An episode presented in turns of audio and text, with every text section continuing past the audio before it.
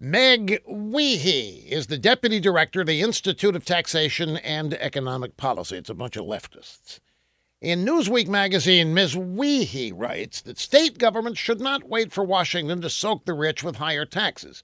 She says the states should begin to do that themselves right now. She says that her Take Your Money Institute researched every state's taxation system, and they concluded that most states don't capture enough money from high income households. Now, this supposedly leads to income inequality and the other problems libs complain about when they want your money. The bottom line Ms. Wiehe thinks that states should whack the rich harder right now instead of waiting for progressives to whack the rich from Washington. Ms. Wiehe, haven't you noticed that liberal states have been slamming rich residents with high taxes for decades?